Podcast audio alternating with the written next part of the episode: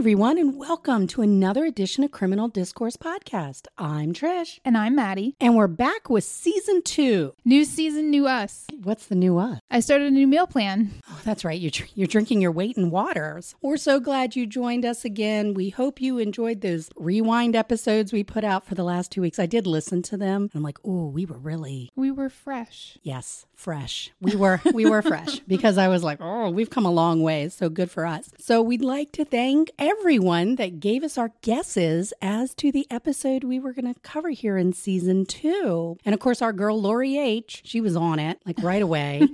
And she guessed some good ones. She guessed the Boston Strangler. I think her and some other people had guessed like I 95 Killer and uh, the East Coast Rapist. And some of these I was like, ooh, we might have to cover them later on. So everyone gave good guesses, but nobody guessed correctly. And granted, I know the tips were not really specific. Yeah, we didn't give all that we could have, but we wanted it to be, you know. Well, yeah, because if I would have said North Carolina, if I would have said military, if I would have said family annihilation, you know, I think any of them would have led right away to this case. And of course, we're talking about the McDonald family murders. And we're going to get to that momentarily, but want to give a little special shout out to a listener that reached out to us from India. Now, I don't know if I will say her name correctly. I hope so. If not, I apologize. Banala underscore one. I hope that's correct. She did reach out. She said she's been listening to us for a while and loves our episodes. And I was like, oh, that's so nice. Great. And she goes, and I'm from India. And I'm like, wow. You know, like, wow, that's the power of, I think, just technology nowadays that you can reach out to somebody across the world that you normally wouldn't have reached out to. So thank you so much for taking the time and reaching out to us. Okay, are you ready to get started? I'm ready. Because you know I have spent the last Month? Mm. More? more, It's been more because we were having a pool party and you were like, look at these pictures. And I'm like, Trish,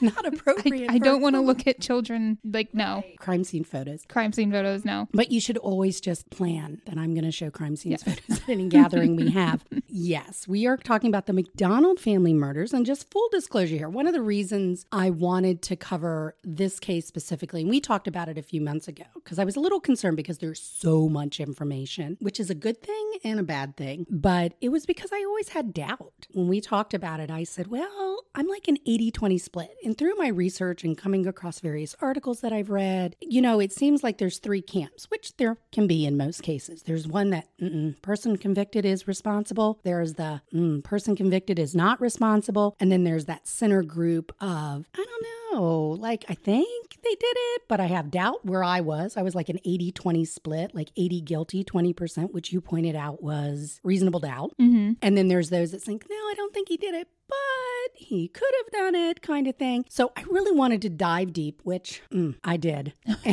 As you can tell from the notes, it is a small Cliff Note version of this case. But I went to a couple of different websites, and that's, I think, I don't want to use like the good thing that this happened 50 years ago, but because it happened 50 years ago, we have access to a plethora of information we wouldn't have had, like the crime scene photos, the original investigative reports, the trial transcripts, the appeals, all of that, all of that information we have. So, a couple websites that I went to that I want to share with you because if you're interested in this case and you have many hours you need to waste or you're insomniac, then you turn to these websites because you can just fill your time. One is the crimearchives.net, and you can go on there and just, it has everything trial transcripts, CID reports, lab reports, FBI report, I mean, everything. The Jeffrey McDonald case.com, they have a lot of the photos, and I will warn they are graphic, probably not what you want to break out at a pool party and the McDonaldCaseFacts.com. And of course, you can always read, as I reread, Fatal Vision by Joe McGinniss. Now, Maddie and I decided to, we talked a little bit about it last time, to do this a little differently than we've usually done. Usually we, I cover a case and make, you'll comment or vice versa. But we thought we'd go into this together to kind of give the different viewpoint. Yeah. So we're each kind of taking a different camp. And honestly, I'm kind of still in the doubting camp. Which you can be. I think a lot of people are. I'm just going to some kind of be pointing things out and kind of giving my reasons as to why Mm-hmm. while you go ham on Jeffrey McDonald.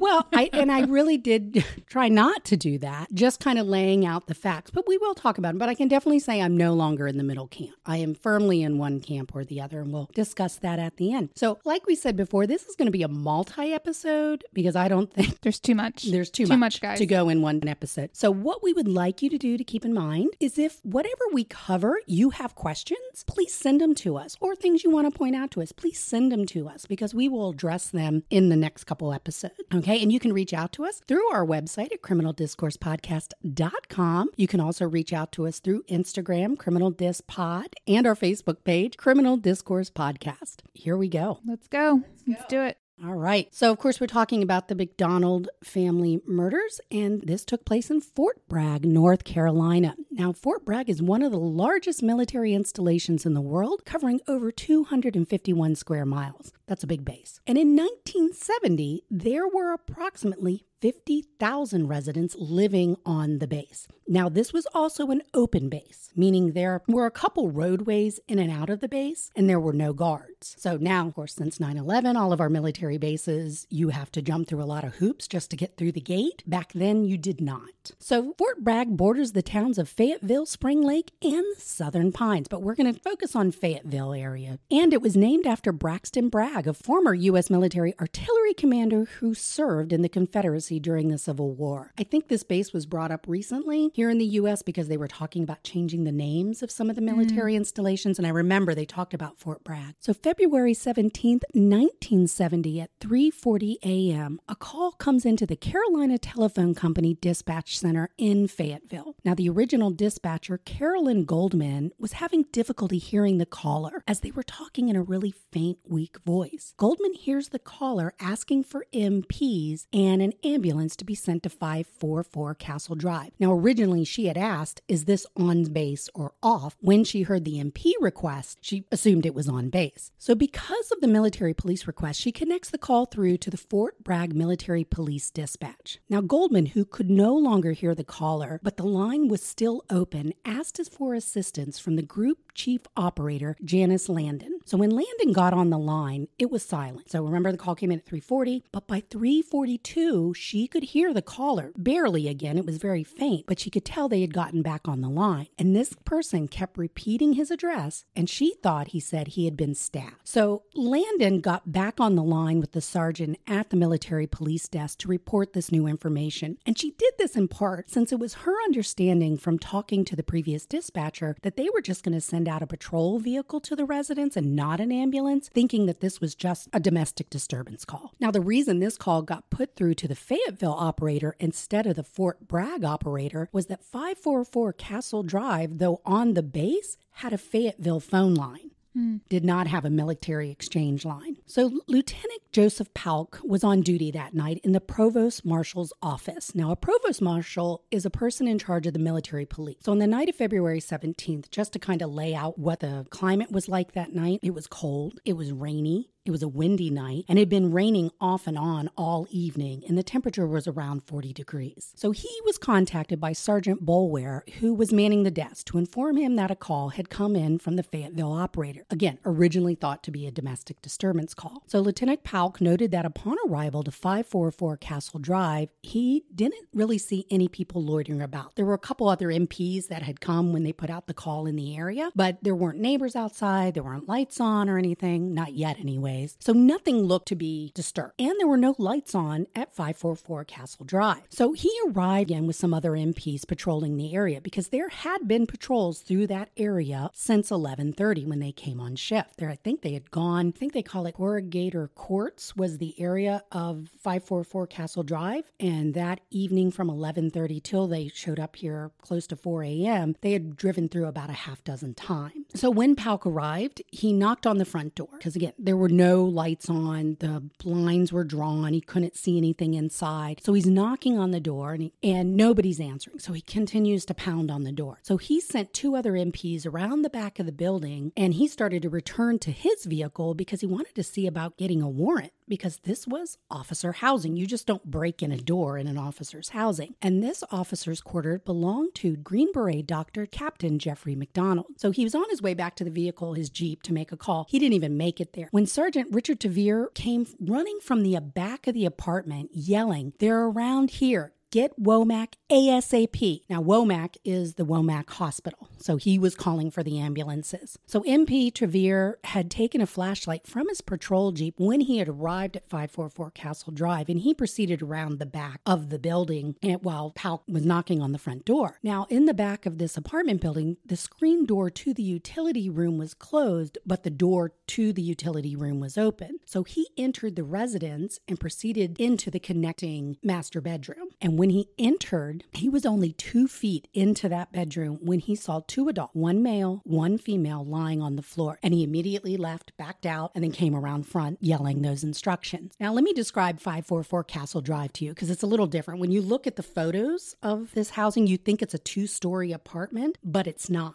It was located in the Corregidor Court section of Fort Bragg, and it was a garden apartment located on the east end of a four apartment structure. So, again, looking at the residence, it looks like it's two stories, but it's not. That second story above the McDonald residence is actually the neighbor's second story. So McDonald's front door leads directly into his living room. There's no foyer or a little hallway. It leads directly into the living room. And the living room is a 13 by 18, so not overly huge. And directly north of the living room is the dining room. And to the west of the dining room is the kitchen. So you walk through a door into the kitchen. And the kitchen also has a back entrance out the back of the building. Now, dissecting the dining room and the family room, there are two steps that lead up to a hallway jetting out to the east. And down the hallway, the first room you come to belonged to Kristen McDonald. That was her bedroom. She was two years old at the time, and what you would consider to be the north side of the residence. Next, on the south side of the residence, a little farther down, catty corner from Kristen's room, was her five year old sister's room, Kimberly McDonald. Now, further down the hall, on the north side is the main bathroom, and then directly back the hall led into the master bedroom. And then off the master bedroom, of course, was the utility room, which had a little half bath in it, and then it had the outside entrance. So there were actually three entrances into this residence two in the back, one in the front. So Lieutenant Paulk enters the residence through the utility room door along with the other MPs. Now, on the master bedroom floor are two bodies belonging to Captain Jeffrey McDonald, who was 26 at the time, and his 26 year old wife, Colette McDonald. Now, Colette McDonald was also four and a half to five months pregnant. I read various things. They said four months pregnant, five months pregnant, some said four and a half, so in that range. And that was with her third child, actually a son. Now, Colette was lying on her back with her left arm raised above her head. She had clearly been brutally beaten and had been stabbed several times in her upper chest. Both of her arms had exposed wounds that showed both of them had been broken. I think also one of the wrists on one of her arms was also broken. Now, Lieutenant Paulk, just from his viewpoint, ascertained that Colette was deceased. Now, another MP specialist, specialist Kenneth Mica, was assisting Captain McDonald because when they entered the room, they thought at first they were both deceased, but then he started moaning, Captain McDonald. So Mica went to him, rolled him over, and was starting to help him, waiting for the ambulances to arrive. And Captain McDonald at that time had been lying to Colette's left side, and he was only clad in some blue pajama bottoms. He did not have a pajama top. That looked to have been covering Colette's upper chest. So he's found on his stomach with his left arm draped over Colette's body with his hand lying near her neck. Mica helped roll him over, and Captain McDonald then said, Check my kids. How are my kids? I heard my kids crying. So Mica left Captain McDonald for a, a short time and went down the hallway and glanced into both girls' bedrooms, then returned to McDonald's side. Now, Lieutenant Paulk also proceeded down the hallway to look for other victims. So I think Paulk actually ended up going first and then Mica. And so Lieutenant Paulk stopped in the doorway of Kimberly's bedroom. He took two steps inside and observed that she was lying on her left side. The sheets were pulled up to her neck and kind of tucked in around her, but he could clearly tell that she was not alive. She appeared beyond help. There was blood all around her head and neck. Now, next, Lieutenant Paulk proceeded to the rear bedroom of Kristen McDonald, and again, he took a step into her bedroom. She was also lying on her left side with a baby bottle near her head, and the sheets for her were more around her waist, but again, she had a lot of blood around her chest and neck area. So Lieutenant Paulk proceeded into the living room area, the dining room, the kitchen again to check all areas of the house to see if there were any more victims, and there were not. He also observed that there were no other footprints, mud, or water prints in any other areas of the home. So as he's walking down the hall, as he's going into the living room, the dining room, the kitchen, there are no other marks that he is noticing on the floor. So Lieutenant Paulk orders all the MPs on scene at this time not to touch anything and to remain in place which I thought was pretty impressive for 1970. Yeah.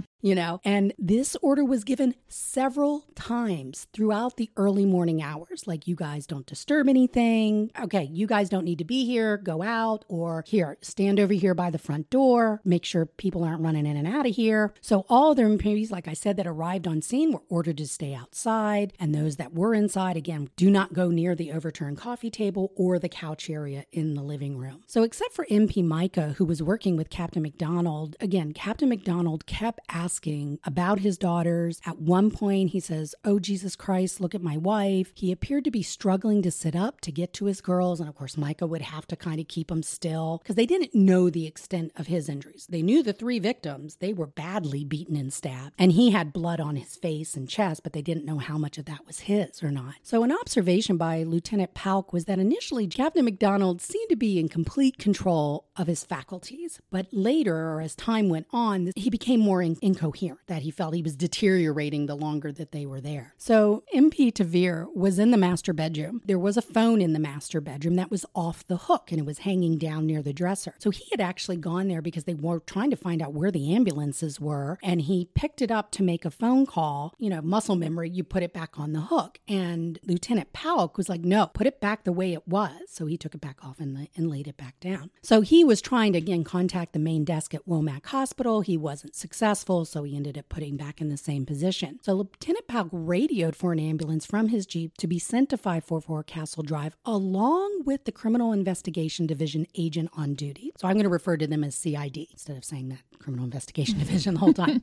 so at one point, Lieutenant Paulk also used his radio to contact the MP desk and ask for a call to be put out to all patrols in the area to be on the lookout for some suspects that Jeffrey McDonald had talked about when he was inside and he's yelling for his kids and his wife. And he starts talking about what happened in the home. And he said, You want to be on the lookout for one Caucasian female, two Caucasian males, and one black male. Now, this was the description Captain McDonald had given about some drug crazed hippies that had come into his home and attacked his family. Now, at the time, like I said, Fort Bragg was an open base, but there were four roads that civilians could use to go on and off the base. And there seems to be some sort of miscommunication that occurred at that time, as that there were no roadblocks set up. Like Lieutenant Paulk was under the assumption when he ordered the roadblocks, he was told they were already being set up. So they thought they were set up, but apparently they weren't set up. But again, I don't know if that would have made a difference because I don't think that he called right away. And we're going to get to that. Like, I don't think the roadblocks would have been successful, but you never know. But I think because of the timeline, it might not have made a difference. So Lieutenant Paulk at one point had gone next door to the neighbor's residence. This was the Kalins and asked to use the phone because he wanted to call Colonel Kriwanek. And that was the provost marshal to inform him as to what happened, like his boss. Like, oh, this is bad. Well, and this isn't a normal No. at all. No. So when Mica returned to Captain McDonald after he had gone down the hall, he had knelt beside him. And again, McDonald started making these statements. So I'm kind of jumping back and forth in the timeline just to get the information out there. And again, the statements that McDonald had made, there were four of them, indicating that they were drug crazed hippies. He kept repeating, acid is groovy, kill the pigs, and then saying, Why did they do this to me? I can't breathe. I need a chest tube. Don't forget he was a doctor. So he kind of knew medically what was going on with him. So McDonald seemed to lose consciousness at one point, and Mica would end up performing mouth to mouth resuscitation on him. So, not CPR, where he's beating on his chest, it just says breathing in his mouth. And he would do this numerous times. So, when he came around, McDonald asked again, How are my kids? Check my wife. I heard my kids crying. I tried to feel for my wife's pulse and I couldn't find it. So, afterwards, McDonald would go limp, and then again, Mica would perform mouth to mouth. So, when McDonald came around again, he started struggling with Mica, saying, Forget it. I got to check on my kids. Look at my wife. I tried to find her pulse. I kind of, kind of repeating the same things. And I think this is where Paulk felt he was getting Going moving into more shock. into shock. Yeah. So McDonald continued to talk, four of them. One blonde with a big hat, and she had a candle. And he claimed that she said, Acid is groovy, kill the pig, hit him again. These were statements the female hippie had made. And Mica asked some questions about these individuals. And again, McDonald said there were three men, one of them being black, one woman, and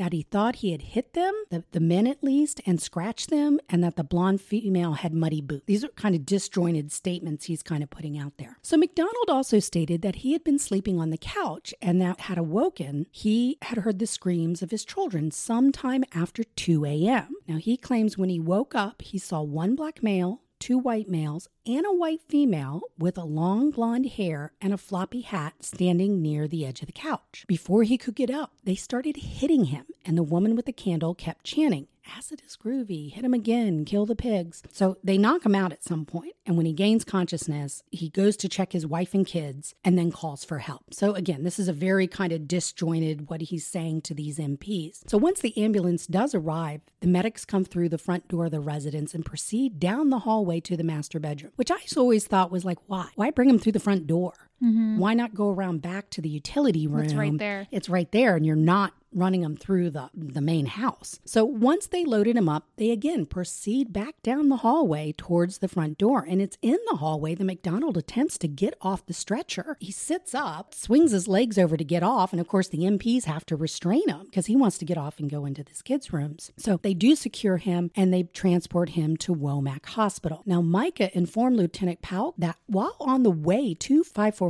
Castle Drive after receiving call that he did see a female standing on the corner of Honeycutt and North Lucas Streets on Fort Bragg's base, and he estimated her range to be between 20 and 30 years old. He said that she was wearing a wide brim hat and a raincoat that was cut above her knees. Now, Mica reported that he had actually seen this female before, like in other days on other patrols, on the same corner on other occasions, though not regularly. This wasn't something like every Thursday yeah, at this I, time. Right. But he had seen her in the past, whoever this person was. And he reported this information to the colonel and to an FBI agent on February 17th because they started their investigation right away. Now, as McDonald was being removed from 544 Castle Drive, the CID duty investigator William Ivory arrived on scene. And this was around 4 a.m. So he places the call at 340, 342. They arrive on scene around 350. By 4 a.m., he's being wheeled out to the hospital. So from his first call, he was on his way to the hospital within 20 minutes. So what I'm going to relate to you next is his observation, CID agent Ivory's observations when he entered the residence. And these are all in the CID reports that you can read. They're kind of difficult at some point to read because you can tell they were just typewritten and copied. They're definitely not done on a computer. But but what he observes is this just to kind of lay out the scene. You walk into the living room and he sees the overturned wooden coffee table lying on its side. Now, this comes to rest on the top of a stack of magazines with a child's board game on top of them. So we have magazines kind of in a little stack, a board game, and then the side of the coffee table is resting on them. Now, one of the magazines is Esquire magazine, and on that is a picture of actor Lee Marvin on the front, and it contains an article about the Manson family killings that had really just occurred, I think, about six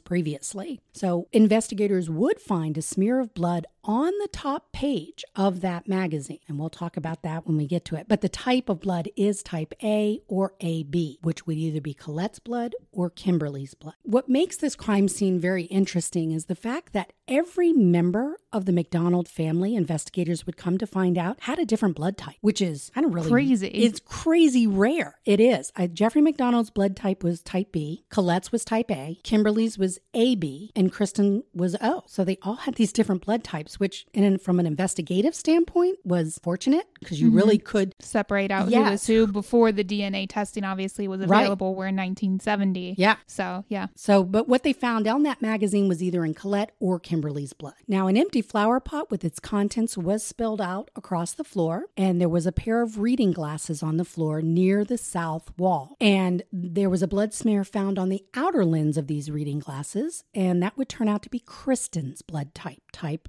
Oh. I also found somewhere where there was unidentified fibers in the glasses as well. Unmatched unidentified fibers that they couldn't match to anything else right. in the home. And these reading glasses were Jeffrey McDonald's reading glasses. So there was a picture that hung over the couch and there were lamps on the end table and both of them were not disturbed. And there was no blood found in the living room area, only on the on the magazine and the glasses and that's it. So the dining room, which again is right off the living room, showed no signs of disturbance. There were Valentine Day cards still upright on the table, and they could see a smeared blood could be seen on the floor near the entrance to the kitchen. That's the only observation that they made. Now, in the kitchen, which is off the dining room to the west, showed that the wall telephone located right inside the kitchen door was off the hook. So they had two main phones in the house. And this is for those younger generations, it was a landline. So they were usually pretty long. So you could stretch. you didn't have to so you stand. could walk around. so you could walk around on your phone, right? Growing up, I had one that could stretch into the like two room. Mm-hmm. Yeah. So they also found traces of blood on the refrigerator door handle, the side of the washing machine, top of the stove, on the kitchen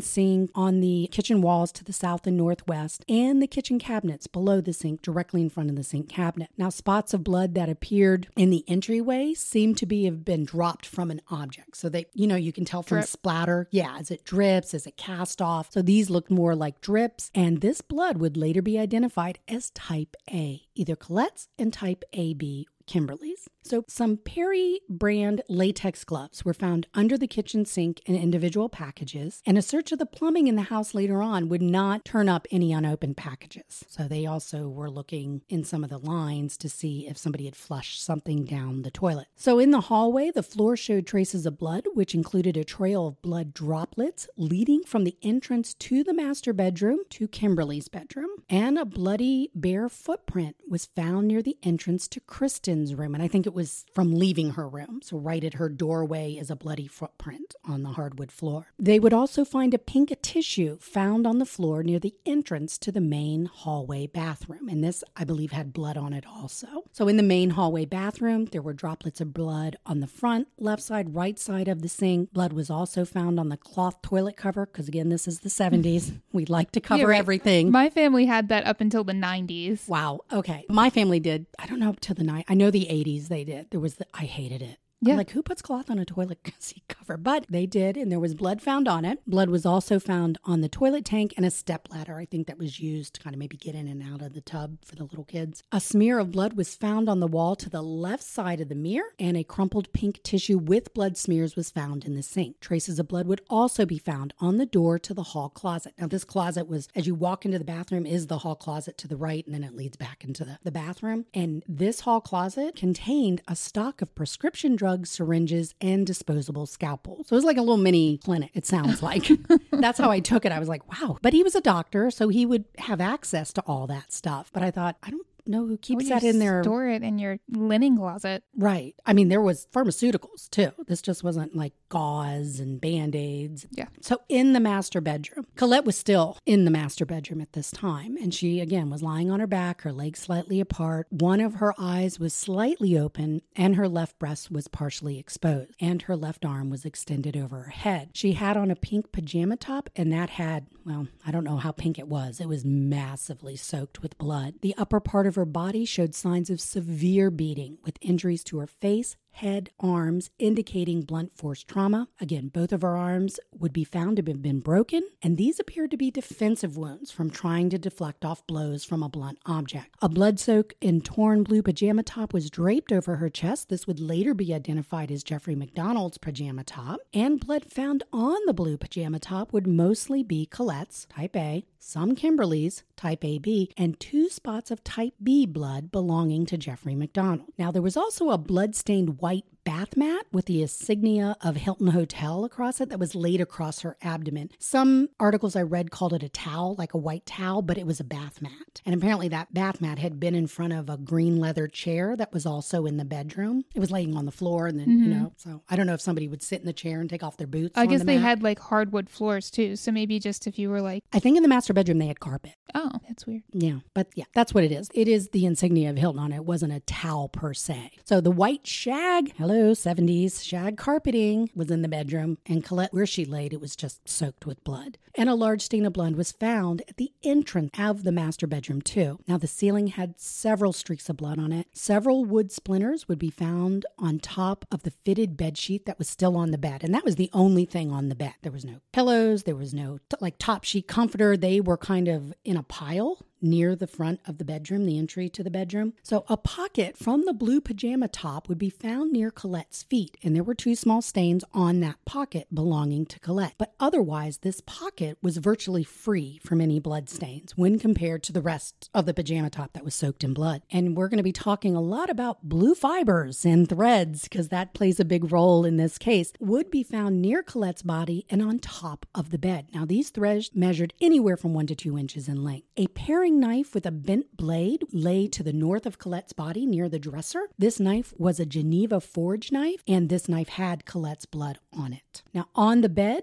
again, only the fitted sheet remained, and there was a large stain about 18 inches in diameter that would turn out to be a urine stain. And this urine sample would belong to someone with either type A or AB blood, more of a focus with AB blood, which would make it Kimberly's, not Kristen's. The word pig was written in type A blood, Colette's blood, on the headboard, and it was most likely written by a right handed person using two fingers. So whoever did it dipped their hand in Colette's blood and wrote the word pig on the headboard. So the right side of the bedroom door was a bloody bedspread and sheet, like I said, and that looked to have come from the master bed. The sheet had Kimberly's blood on it, and a tip of a surgeon's latex glove would be found in the sheet with Colette's blood on it. So I don't know if you assume or say, but because they knew the writing on the headboard looked not like to be done with bare fingerprints, like somebody mm. was wearing a glove, Okay. that the tip of the glove with Colette's blood came from the person who wrote pig on the headboard. And the closet door was slightly open, and they would find blood splatter on some of the shoes inside. Now, Kimberly's bedroom, again, the five year old daughter, she was found lying on her left side with the bed covers pulled up to her shoulders and tucked in. Now, blood covered her mattress and pillow. Blood would also be found on the tips of her hair and not on the pillow, indicating that she perhaps was in another position prior to the one she was found in, because otherwise the pillow should have been soaked. Mm-hmm. But it wasn't. Another clue to her being posed was an injury to her left cheek, which indicated that she had received a heavy blow to the left side of her face. A large amount of Kimberly's blood would be found in the doorway of the master bedroom, indicating to investigators that this is where she received that heavy blow and then was later on moved to her bed in Poe. Now, several blue pajama fibers would be found on the sheets when investigators removed her bedspread and the top sheet from her, and a long pajama fiber was located on her pillow. Now, Kimberly's face and head showed signs of severe blunt trauma, and the right side of her neck had several gaping stab wounds. The ceiling and portions of her wall about her bed had traces of blood splatter. Now, Kimberly's autopsy would show she died of severe blunt force trauma to her head and stabbed repeatedly. If you would like to view these photos, as I showed Maddie at our pool party, uh, you can go to any of those websites I mentioned, and they have them. They have photos of the crime scene before the bodies were removed. They have them, and they have the autopsy photos too after they were cleared up. Yeah, that was my line. You didn't want to see the autopsy photos. You wouldn't have eaten after you saw that. So, Kristen's bedroom, she again was also found lying on her left side. The lower portion of her body was covered with bedding. There was a near empty bottle near her head, which contained chocolate milk. It actually lied. When you look at the photos, it's like it just kind of fell out of her mouth, really. Her body had severe stab wounds to her chest and back and defensive wounds to her hand, and her pillow was heavily stained with her blood. The bottom sheet also had several large blood stains. The wall next to her bed was covered in blood splatter in Colette's blood. Her blood, Colette's, would also be found on the top sheet, indicating she was present in Kristen's room prior to Kristen being stabbed. To further prove this point, Kristen's blood was not found on Colette's pajamas when tested. So there was a large amount of blood that ran down the right side of Kristen's bed onto the floor. This indicated to investigators that Kristen's body had been held over the side of the bed when she was stabbed. So think about kind of when your child is sleepy and you kind of roll them over, maybe put the, their stomach on your knees. Mm-hmm. And through the investigation, what they think from the autopsy is that she was stabbed through the back, and one of the stab wounds had pierced her heart. So, bloody footprints would be found on the floor exiting her room, and these footprints would match Jeffrey MacDonald's left foot. Now, her autopsy would show that she had been stabbed over 30 times. There were no signs that she had received any blunt force trauma, though. So, she's the only victim not to receive blunt force trauma. And there is no evidence that she ever left her bed while her mother and sister were being murdered. So, side point, something that popped into my mind was why not? If this savage attack is going on, whether by one person or multiple persons, mm-hmm. you figure we know Colette fought. Yeah. We know she made it to Kristen's bedroom and, and she was attacked there too, yet Kristen never woke up. So I always wondered did they ever test the bottle? Mm, you think that she it was drugged? I don't know. I just wondered, like, how does a two year old child not wake up to that? Like, I can maybe if it's down the hall and you Yeah. don't really hear it, but it occurred in her bedroom and there's no indication she ever woke up. So I always wondered, like, how. Well, she did have well, she did have some defensive wounds. You said right on her arms. on her hands. I think there were some found like some cuts to her hands. So at one point, maybe she woke up while her mom was being attacked and was immediately dispatched from there. I don't know, but but I, but you figure the others were being attacked prior to that. Mhm. There's no indication she ever left her bedroom. I always wondered. It was just a thought I had. I couldn't find anything that ever said whether the chocolate milk was tested or not. Just a thought. So, the backyard of the garden apartment, they did find an ice pick and a knife, what they refer to as the old hickory knife. And these were found side by side beneath a bush out the back of the utility room door. There would be no fingerprints, they were wiped. And a long wooden slat stained with blood and several dark fibers sticking to it laid on the ground right outside the door. Blood found on the wooden slat was Colette's and Kimberly's blood. And of course, they're the two victims that had the blunt force trauma. So, the CID team now included additional investigators. And after they confirmed the deaths of Colette, Kimberly, and Kristen, and this was done by Dr. William Neal. And this was around, he did arrive around 458. And he was escorted through the apartment. And he was cautioned do not disturb these bodies unless absolutely necessary. So he went to Kristen's room first. He did actually roll her over onto her back to check her chest. He did clear her dead. And then he replaced her body back to its original position or as close as he could. And again, the investigators are with him and they say, you know, doctor, please, if you don't have to disturb the bodies, please do not disturb the bodies. So when he checked Kimberly and Colette's body, he did so without disturbing them. So prior to Dr. Neal, investigator Ivory had the MacDonald's neighbor, Warrant Officer William Kalin, identify the bodies. This was around 420, so before the doctor arrived. He just wanted to make sure. These are who we think we are. Correct. And so they did escort Kalin through the residence, and he verified, yes, that's Kristen, that's Kimberly, that's Colette. And this was Kalin. These were the neighbors that lived right above them, correct? Right. So they're side neighbors, but their second floor, the Kalin's mm-hmm. residence, their daughter's bedroom was directly over the MacDonald's living room. Okay. So their bedrooms were over the living room, dining room, kitchen area. Okay.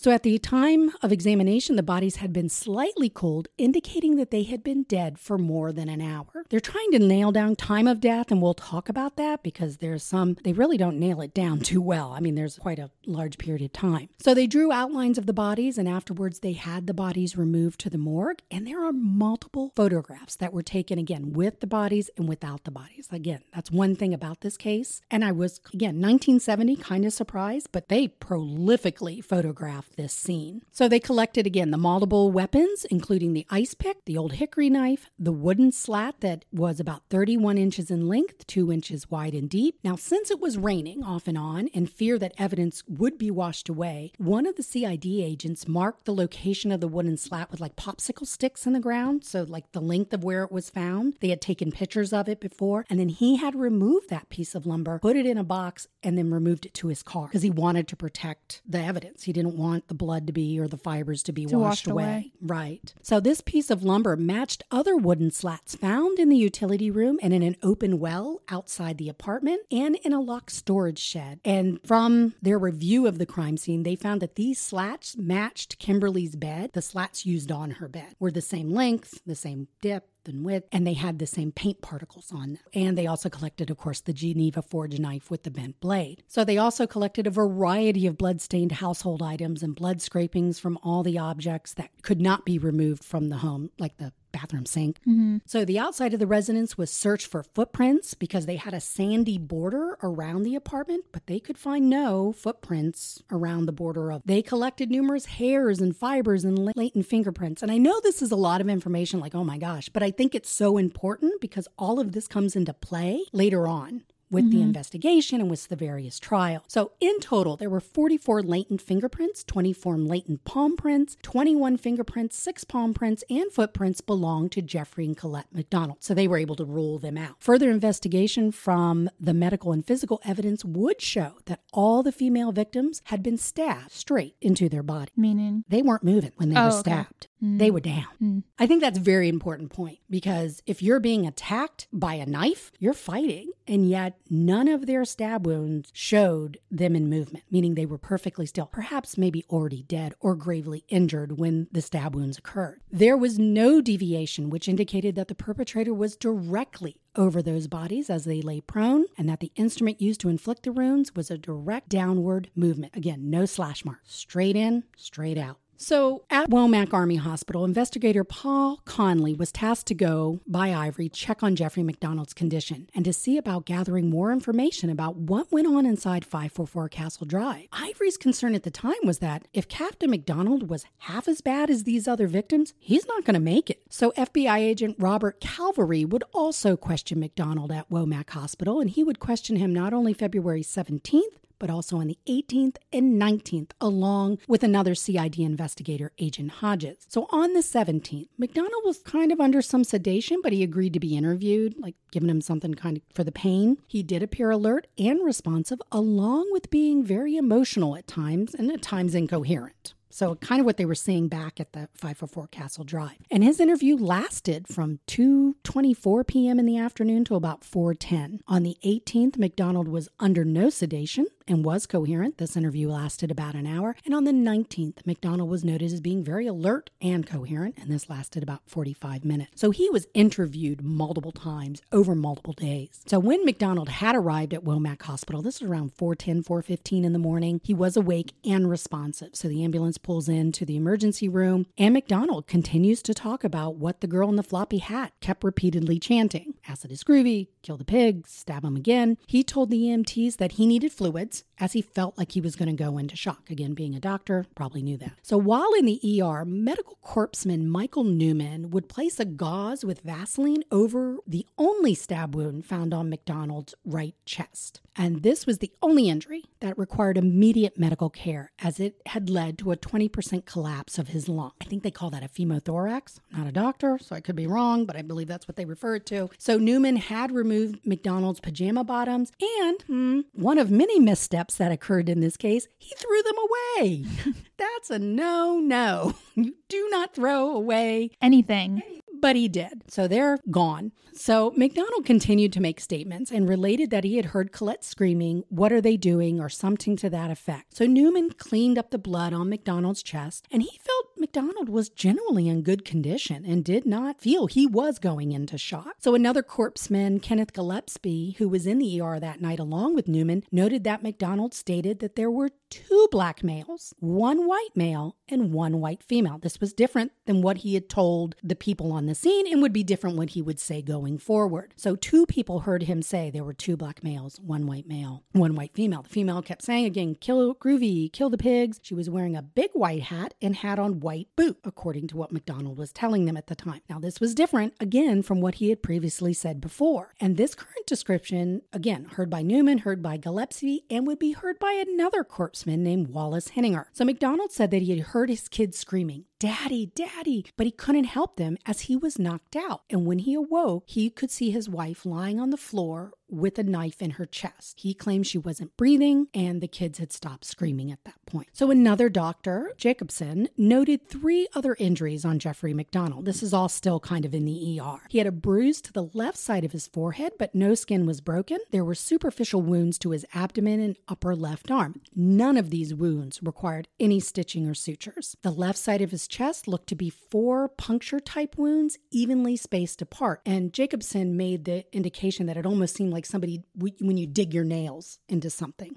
That's what it reminded him of. Now, MacDonald's vitals at this time, his blood pressure was 120 over 70. Gotta say, that's better than mine. And his pulse was 78 and his body temperature was 99 degrees. I'm gonna stop there a minute because I found that quite shocking. I'm not a doctor though, so I don't know what your body goes into in terms of vitals when you're in mm. shock. But if you're not in shock after what you just went through, yeah, those seem like really good vitals, especially if you just woke up to the fact that your family's been massacred. Yeah, agreed. So the most serious wound, like I said, was the single stab wound, which was one centimeter in depth between the seventh and eighth ribs that had caused a partial collapse to his right lung. A chest tube was inserted on February 17th and removed on the 20th. So, another doctor who had also examined Captain MacDonald and noted that MacDonald told him to be sure to tell the MPs and CID that he had pulled the knife from his wife's chest and threw it on the floor, indicating that was the Geneva Forge knife. So, MacDonald told Jacobson that he had been sleeping on the couch because the baby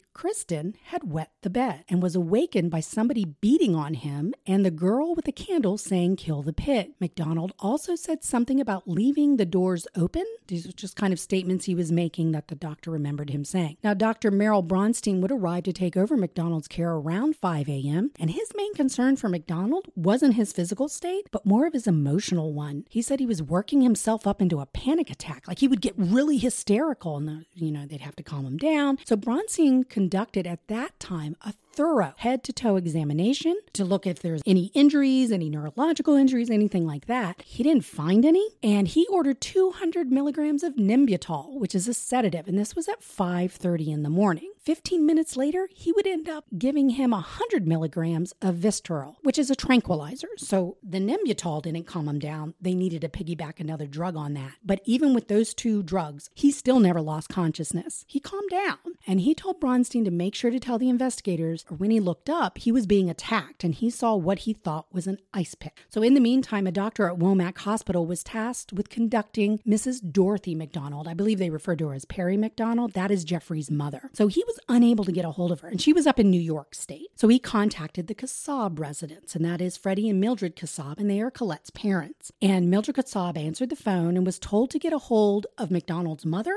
and get down to Fort Bragg right away, as there had been an incident. So we are going to stop right there this week. That would know that was a lot of information, but again, I think it's important because going forward, we're going to come back to it a lot. Oh, a lot. I wanted to kind of lay out what the scene looked like. And again, if you go to any of those websites I mentioned and look it up, you'll get a better understanding kind of what I was saying. But if you have any questions or things you want to point out, send them to us. Again, you can get a hold of us through our Instagram, Criminal Disc Pod, Facebook, Criminal Discourse Podcast, or our website contact page, criminaldiscoursepodcast.com. It was a lot it's going to move now that we've kind of gotten all that evidentiary stuff Got out of out the there. way. I will say, ending with the doctor tasked with contacting the, the extended family members, I thought that was also a misstep. To me, you've just had a family. A, a pregnant woman and two young children be brutally murdered. Why are you not sending someone to go to them Yeah. and escort them down to the base mm-hmm. instead of just basically saying, oh, there's been an incident? They don't know when they're on their way there what happened. And the fact that it's the doctor and it's the fact that it's the military. Like, why wouldn't the Yeah. military go and get the family? That's what I thought. Like you have military bases all over this country. You can't task somebody up in New York State to go to these residents, get them, bring them to the airport. We're going to fly them down here ASAP. I always thought that was a misstep. I, I just was like, wow, that's yeah. because these poor parents coming down there having no idea why. I read one thing that Mildred Kassab thought initially that Colette had a miscarriage. All right, everybody, thank you so much for tuning in this week. It was a lot of information, but it's a good case. We're going to get into it next week. Send us any questions you have, thoughts, ponderances, anything like that. Like we always end, if you see something, say something. You might have that missing piece of the puzzle it takes to solve a crime. And as always, we want you to stay safe. I know we're still all in this pandemic. Wear your masks, wash your hands, social distance, mm-hmm. be safe, but also let's remember we need to be extra kind to one another. So until next time, guys, Bye.